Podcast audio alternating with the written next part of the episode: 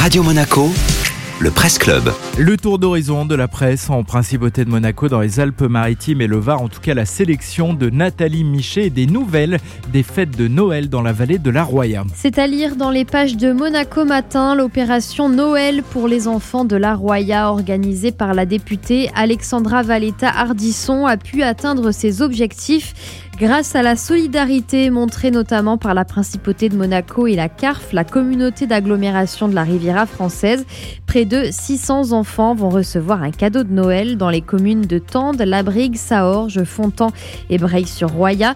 Stockés provisoirement à Menton, les présents seront distribués le week-end prochain par le Père Noël et les enfants auront aussi droit à un goûter en extérieur avec la participation des boulangeries locales.